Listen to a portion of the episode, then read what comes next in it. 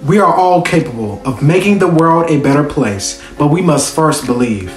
We must break chains for change, and it takes all of us to pursue the true goal.